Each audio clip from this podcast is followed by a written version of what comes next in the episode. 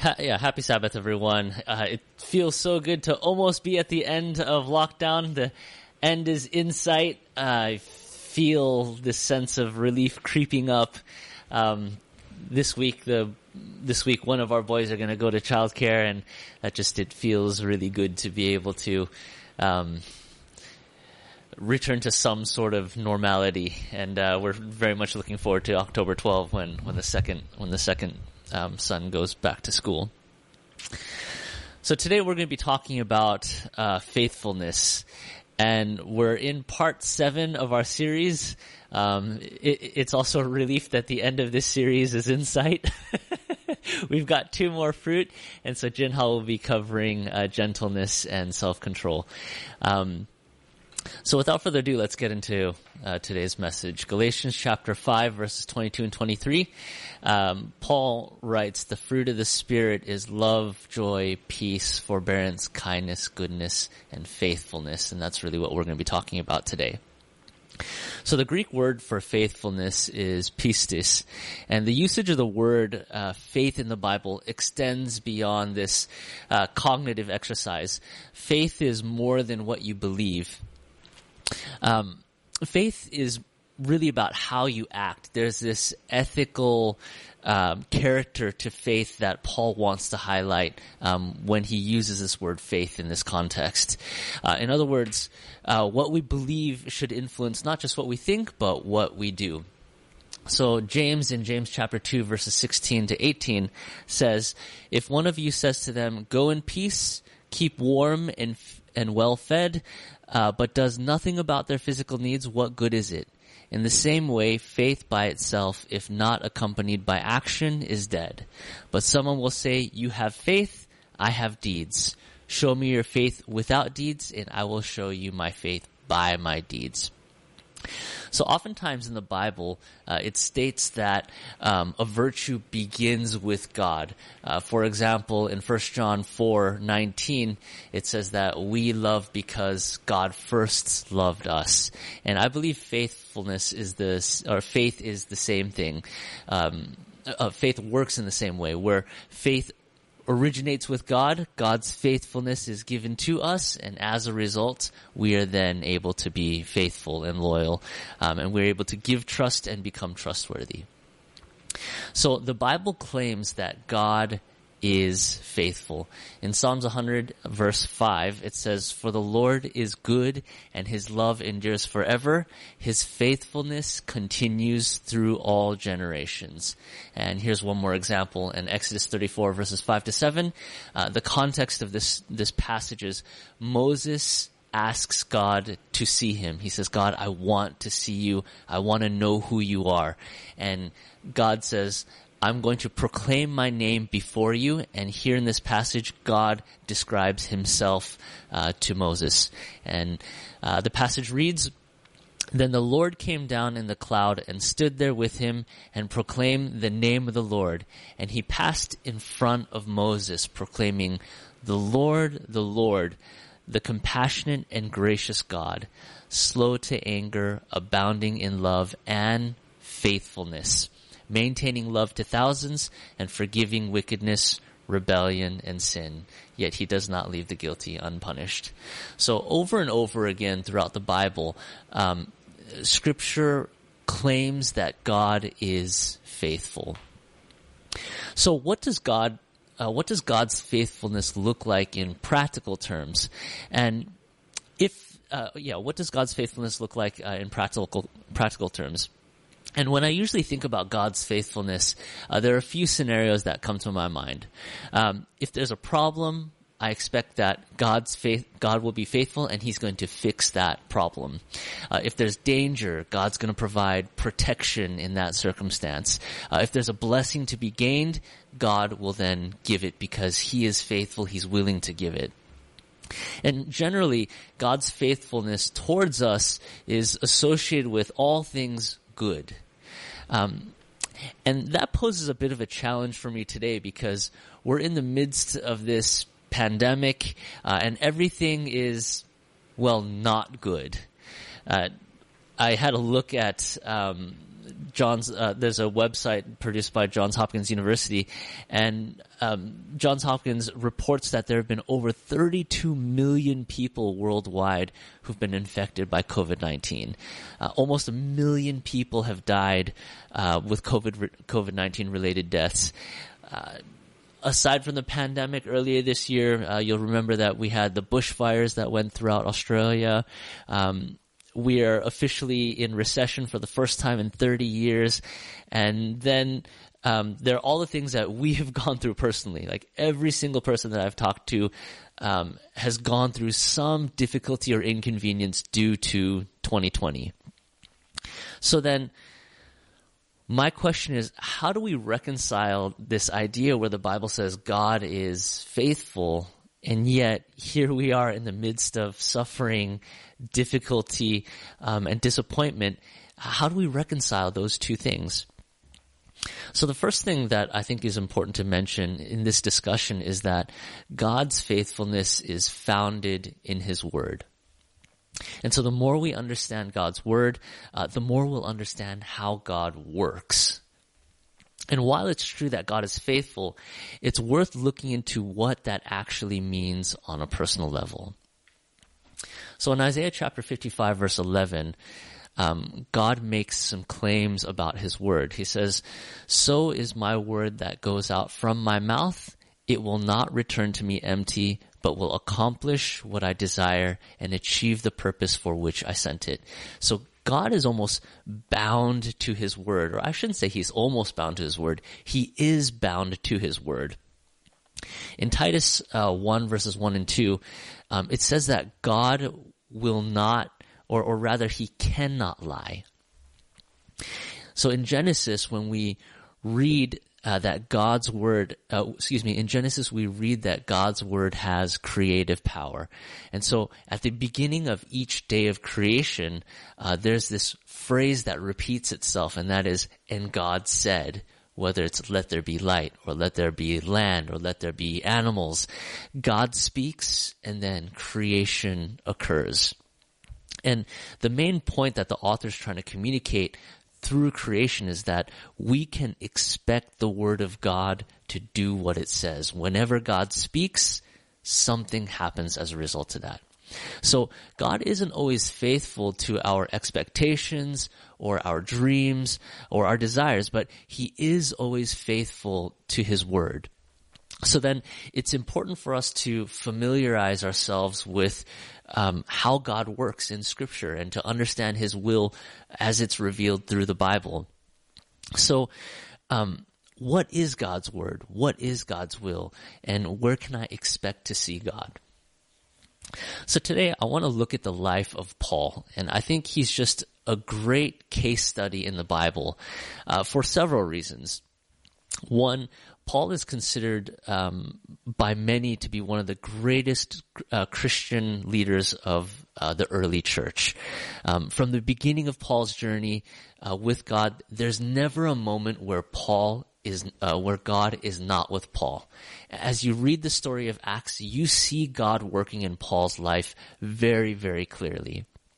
And so from the beginning of his conversion to the end of his life, Paul never wavers in his faith. He never wonders, God, are you real? Are you there? Um, his relationship with God is just constant.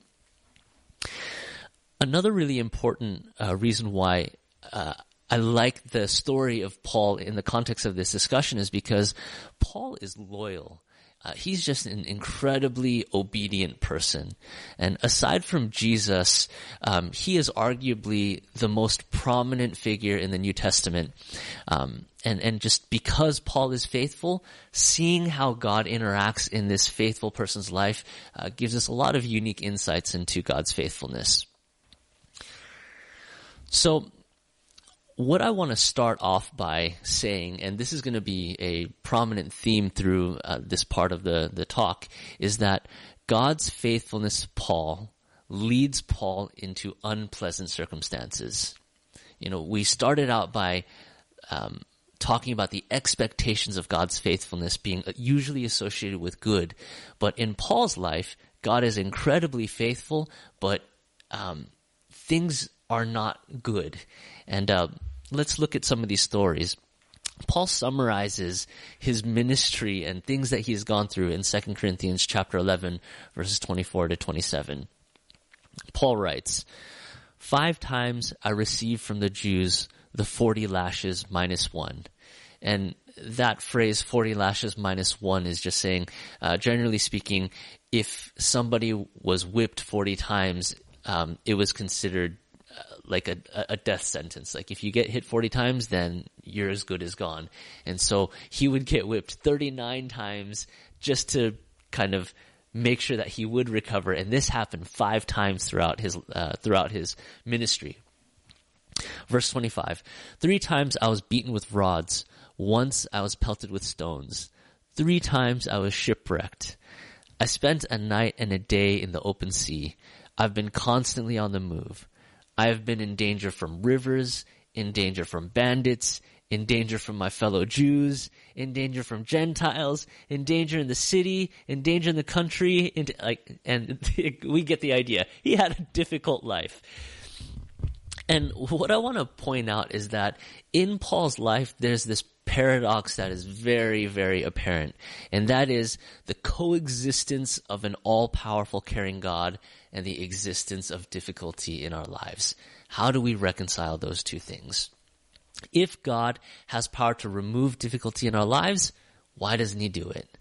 And I'm not going to be able to provide a solution to this question in this sermon, uh, but uh, what I do want to direct you to for answering that question. Um, there's a series on our YouTube channel uh, entitled "The Problem of Pain Is God to Blame," and uh, the presenter is Anthony McPherson. Uh, he did his uh, doctoral studies on this very topic, um, the, the topic of theodicy, and he's currently a professor of theology um, at uh, Avondale University. So today, I simply want to address that um, those two inconsistencies um, exist together in this world and also in scripture. And I just want to ad- address some false perceptions surrounding God's faithfulness in the midst of hardship. Now, yes, there are moments when God steps in and provides relief, but there are many times when God just simply doesn't. So today, um, the point I want to emphasize is that experiencing difficulty is not a sign of abandonment from God. Um, and the removal of all that is unpleasant is not a sign of care. Over the past six months, uh, Jinha and I have tried to homeschool Micah. Emphasis on the word try. Um, you know, when I reflect upon my interaction with Micah, there's this list of things that Micah has to accomplish each day. Uh, there, there are different assignments, and a lot of those assignments are really difficult for a seven-year-old to be able to understand and to execute. And if I removed every unpleasant task from uh, every unpleasant task that Micah didn't enjoy. Uh, if I, let's say I did all the homework for him, or let's say I just said, ah, don't worry about it, you don't have to do any of the homework, uh, it wouldn't help him in the long run. So then as a parent, I'm, I'm, both involved with Micah, but also I have to give him space so that he can learn and be challenged. And, and this balance is, it's a difficult one. And, and it's a, it's a difficult balance that Micah himself doesn't always understand. Like oftentimes he looks at me as if it's like, well, I don't want to do this or why can't you do this or just give me the answer. And, and there's this, challenge of like trying to help Micah grow and at the same time trying to help Micah. Throughout the story of Paul, Paul encounters God's faithfulness in the midst of difficulty. In Acts chapter 9, uh, verses 19 to 25, uh, we read about Paul's initial conversion. Um, he gets baptized, he gives his life to Christ, and the story says that uh, at once Paul begins to preach in the synagogues um, that Jesus is the Son of God. And what ends up happening is that um, the result of Paul's faithful response to Christ is that his life is now threatened. Uh, if you look at verse 23, it says, After many days had gone by, there was a conspiracy among the Jews to kill him. Uh, but Saul learned of their plan, and day and night they kept close Thank you. Verse, uh, looking at verses 24 and 25. So day and night they kept close watch on the city gates in order to kill him. But his followers took him by night and lowered him in a basket through the opening of a wall. So, um, right after Paul's baptism, he makes the right decision and the result is his life is not threatened. And rather than there being blessing and comfort in his life, there's hardship and he has to flee. And some of you will have noticed that as you read through, um, as you read through that passage, uh, the character in the story's name is Saul rather than Paul. And in the Bible, some characters have two names. And uh, later in the story, Paul's uh, Saul's name changes to Paul, signifying a maturing. Um, so in Acts 13 verse 9, it says, "Then Saul, who was also called Paul, was filled with the Holy Spirit." And so uh, there's almost this moment where Paul receives the power of the Holy Spirit, and then his name changes. And from that point on, uh, he is referred to as Paul. So, back to the story. Here's another example. Continuing, continuing on in Acts 9 verses 26 to 27. Um, God calls Paul to be a leader in the church, uh, but the leaders don't want to recognize his leadership. They look at Paul's past and see that he persecuted the church early in his life, and so they don't want to trust him and they don't recognize God's call. In Galatians 2 verses 1 and 2, Paul reflects on this story and he says, 14 years passed by from the moment where he was first called by God to where the leaders in Jerusalem recognized his work. And the reason why this is significant is because there are times where Paul asked for support, Paul asked for help, he asked for financial aid, and they just, they didn't want uh, the the leaders in Jerusalem didn't want to recognize Paul's work as legitimate. And so in Galatians 2 verses 1 and 2 he says, "After 14 years I went up again to Jerusalem, this time with Barnabas. I took Titus uh, along uh, along also, and I went in response to a revelation and meeting privately with those esteemed um, as leaders, I presented to them the gospel that I preached among the Gentiles. And what later, what happens in uh, Galatians chapter 2 is that Paul is then recognized as an official um, leader of God's work. So imagine being Paul. 14 years of laboring without recognition, without help, without support. And as you read through the story of Paul in the book of Acts and even in the, um, in, in his writings in the New Testament, you find often Paul supports himself. Uh, he goes and gets a second job, but dedicates himself to ministry, and he just has a really difficult life. Um, you know, no one vouches for him. He doesn't get recognition, and he has to make his own way um, from the ground up. And I'm sure it would have been so easy for Paul to just kind of raise his hands and say, for, forget all this. It's just, it's not worth it. Forget God and his work. This is just too difficult. I just want to do something that is easier. And I just want to point out that Paul doesn't let the hardship that is brought about by man stop him from encountering the good that is brought about from God. In Acts chapter 13 verses 42 to 44, it says, right after Paul is rejected by the leadership of the church, he and Barnabas preach about Jesus. And so, um, Paul and Barnabas leave the synagogue and the people invite them, or, excuse me, as Paul and Barnabas preach about Jesus and as they're leaving the synagogue, um, there are people that invite them to speak further about the things um, that they had talked about on the Sabbath. And so uh, what happens at the end of that passage, uh, verse 44, it says, On the next Sabbath, almost the whole city gathered to hear the word of the Lord. So here's the paradox again.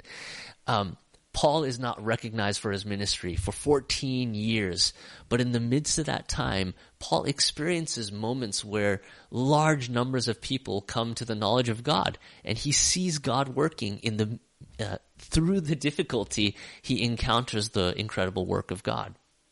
So, even though Paul is rejected by the Jews, he's rejected by the Christians in Jerusalem, here's God doing God things in the city of uh, Antioch, working through hardship.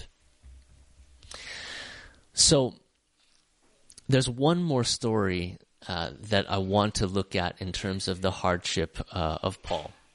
So in, in Acts chapter 16, um, there's one final example of uh, Paul ex- enduring hardship and at the same time experiencing uh, the faithfulness of God. So in Acts 16, Paul and his companion Silas uh, heal this fortune teller. And the result of this healing was a loss in the individual's fortune telling abilities. And the people in the town get really upset because there are several people who profit uh, off of the fortune teller. There are lives that are influenced in the positive because they have access to what's going to happen in the future. And as Paul heals this individual, that power uh, disappears. And so the people uh, become really frustrated. They beat Paul and Silas and they throw him in prison. So here we are in Acts chapter 16, verses 25 to 34. So the story says that as Paul and Silas have just been beaten, they're thrown in prison, the story says that Paul and Silas, they're praying and they're singing hymns to God. And suddenly God sends this earthquake and the foundations of the prison are shaken and the doors of the prison, uh, the doors of the prison fly open. And after the earthquake happens, the jailer who is in charge of the prison runs from his home to the prison to check to see if the prisoners are still there. The result of this is that Paul rather Paul and Silas rather than fleeing the prison decide to stay. And because they stay, it opens a door for this jailer to then um, express interest in learning about Paul's God. Uh, he realizes that there's something supernatural surrounding Paul. Uh, Paul has the power to heal people. He has the power to uh, influence um, nature, and this person realizes uh, the God that Paul serves is not an ordinary God. And so, at the end of the story, um, Paul and Silas are able to uh, lead this jailer and his entire family uh, to come to the knowledge of Jesus Christ. And so, throughout Paul's life, Paul experiences incredible difficulty, incredible hardship, and at the same time um, sees God working in a supernatural way. So, there's one last thing that I want to talk about in terms of Paul being able to reconcile God's faithfulness and the hardship of his life.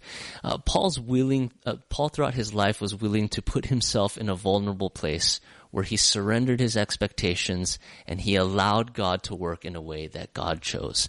Uh, Paul was willing to navigate difficulty and fixate on God's faithfulness, which developed a special kind of faith, uh, a faith that peace, prosperity, and comfort could not develop.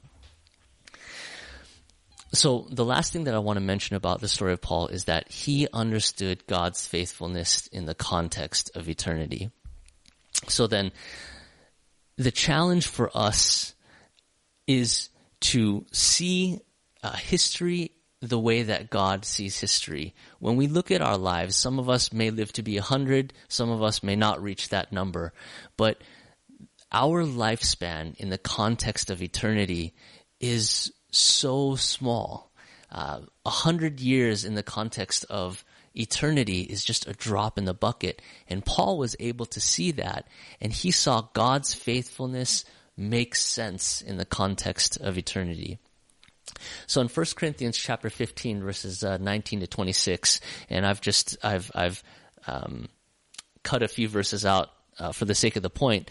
Uh, the passage says, if in this life only we have hope in Christ, we are of all men the most uh, pitiable. But now Christ is risen from the dead and has become the first fruits of those who have fallen asleep.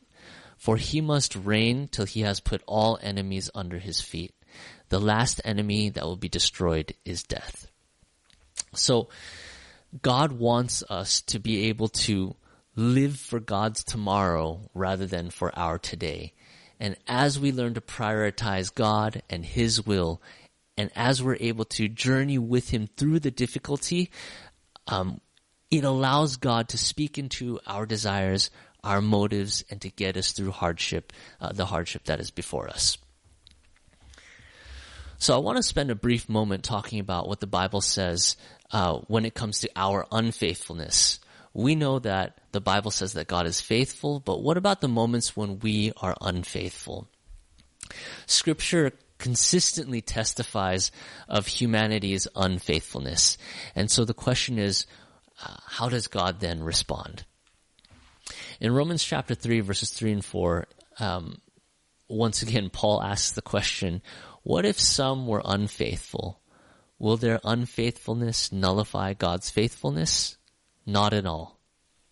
And so here we have the statement that, that says, our mistakes don't provoke God to abandoning us or turning his back on us. In Psalm uh, 4 verses 1 to 3, uh, the psalmist says, Answer me when I call to you, uh, my righteous God. Give me relief from my distress have mercy on me and hear my prayer. And here, uh, the, the person switches and this is God responding to the person praying. How long will you people turn my glory into shame? How long will you love delusions and seek false gods? And here, God is responding to this, to the penitent sinner. Uh, here's a person who recognizes, God, I've made mistakes, but please hear me. And here's God saying, how long are you going to look after? How, uh, how, long will you love vanity? How long will you seek after and chase after lies? And notice the verse continues on. Know that the Lord has set apart his faithful servant for himself. The Lord hears when I call to him. And so the penitent person crying out uh, testifies of even though in my mistakes, uh, even though I have made mistakes, God in response looks out for me. And there are these stories repeated throughout scripture where God gives grace to the people who um, seek after him and turn to him in times of need. Uh, for the sake of time, I'm just going to narrate two different stories. And if, if you want to go back and read through these stories, I, I highly encourage you to do so. Um, the book of First Kings is littered with the stories of the kings of Israel, um, the first kings of Israel. And as you read through the stories, you see God interacting with different individuals in different ways because of the way, uh, because of the decisions that they make. Uh, the first king in Israel's history is a man by the name of Saul. And King Saul is called by God to be the first monarch of Israel. And his story is a bit of a tragedy because when you read through his story, um, he begins with being this virtuous man that has incredible promise, and um, he makes this one mistake where he's about to go out to battle with uh, Israelites, uh, the Israelites' enemies, and he's instructed, wait for the prophet Samuel, and Samuel is going to offer a sacrifice on the behalf of Israel. Um, and once he offers that sacrifice, then take the army and, and go out in battle. And he waits for seven days because he's instructed to wait for seven days, and Samuel is late. And Saul, being worried because the people are worried and the enemy is upon them, he decides, I'm gonna make the sacrifice first, and and then we'll go out and fight, and it should be fine. The, the important thing is that we make the sacrifice and ask God for help. And as soon as Saul finishes the sacrifice, Samuel arrives on the scene and says, You were supposed to wait for me. But because you didn't wait for me, the kingdom is going to be taken from you and your family and given to another. And from that point on, Samuel, uh, Saul's life turns to tragedy and he just kind of um, makes a series of bad decisions after that. And when I reflect on the story of, of Saul, the reason why it's a tragedy is because he makes such a simple, honest mistake. And to be honest, it seems like rather than it being Saul's fault, it's actually Samuel's fault because he is late. And so if he were on time, Saul would have been fine. And yet Saul is the one who's penalized. And sure enough, as you read through the story of Saul um, throughout the book of First Kings, um, the kingdom is taken from him and given to another, um, uh, given to a, a young man by the name of David. Now, it's interesting to me that the stories of Saul and David sit right next to each other in uh, chronological history. And the reason why it's so interesting to me is because when you look at the life of David, David did a lot of really not nice things um, as king. He he when it comes to ethical decisions, he is, in my opinion, worse than Saul in that uh, he becomes king, he becomes influential and powerful. He sees another man's wife. He sends that man, well, he, he seduces that man's wife, sends the man off to battle, and essentially the man dies. And David effectively murders uh, the husband of this woman that he has seduced so that he can then uh, marry this widow and then kind of claim uh, honest mistake like oh like uh, her husband died in battle and now i'm taking care of her and uh, now she is my wife. But the reality is um, he, david just does this terrible terrible thing. Um, and at the same time the kingdom is not taken from from david. Uh, he continues to be king. Uh, the kingdom gets passed on to his children and his grandchildren and stays within his bloodline. Um, and so there's like this interesting, uh, maybe unfairness between how God interacts with Saul, who makes this honest mistake, and how God interacts with David, who makes this uh, terrible intentional mistake. And you know, when I reflect uh, for for many years, these two stories really troubled me but the reason why God chooses to give mercy to David versus Saul is in the life of Saul, there is never one instance where Saul genuinely turns to God and says, God, I made a mistake and I need you in my life. There's no proof of an actual relationship between Saul and God. Whereas in the life of David, David makes a ton of mistakes and yet he has a genuine relationship with God. And the reason why that matters is because there's a degree of humility and honesty in the life of David that God sees and says, I can work with that. And so forgiveness and mercy are best understood in the context of a relationship with God. And so um, today, I just want to speak to those of you who may be wondering, God, I'm experiencing incredible difficulty in my life. I'm experiencing incredible hard, incredible hardship in my life. Um, how do I know that you haven't turned your back on me? And Psalm 4 verses 1 to 3 is written by David. And here is this example where, um, even in moments where we disappoint God, God sets apart his faithful to himself and he hears when we call him. And so even if you have moments where you feel like what you, uh, you have not done enough good for God to give you favor, that's, that's not how it works. And so your mistakes cannot turn away God's faithfulness, um, especially in the context of a relationship with Him. As you turn to God, God will then turn to you. You know, as we as I close this thought of um, what it means to experience God's faithfulness in the midst of our difficulties, in the midst of our failures, um, I think there's a tendency because we have these misconceptions of God's fa- faithfulness. It's easy in times of difficulty to uh, turn from God and turn to something else. Um, in Jeremiah chapter 2 verses 13, um, God uh, God says, "My people have committed two sins. They have forsaken me, the spring of living water, and have dug their own cisterns, broken cisterns that cannot hold water." In moments where you feel uncertain of God's faithfulness, um, when the tendency is to turn towards something else, um, this passage is, uh, I don't share this passage to um, give some sort of a rebuke, but rather to uh, encourage you to experiment.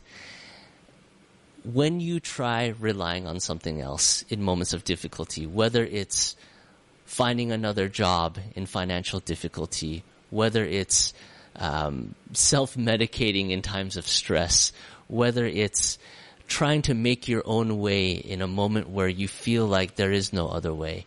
Uh, I encourage you to also try turning to God. You know, there's so many times where prioritizing God seems like an impractical solution. You know, so many times I've asked people, uh, do you think that following God's word would bring a solution to the problems of the world today? And so many times when it comes to people who don't believe in God, the answer is no. Like the Bible seems outdated and impractical and how does it make sense to go to church when I don't have a job? Like how is that going to solve my problem? Uh, how is it going to solve my problem where I can't provide for my family and yet you're telling me to pray and read the Bible? What, how are those two things related? And I bring this passage because rather than a rebuke, it comes as a challenge where God says, try me out.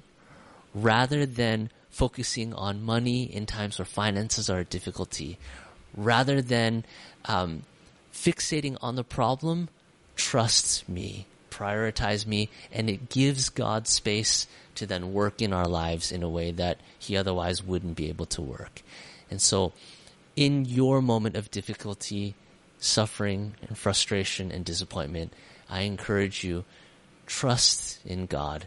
Take that step, call out to Him, ask Him for help, and see His faithfulness in your life. May God bless you as you practice this. Would you join us for prayer as we close today's um, service?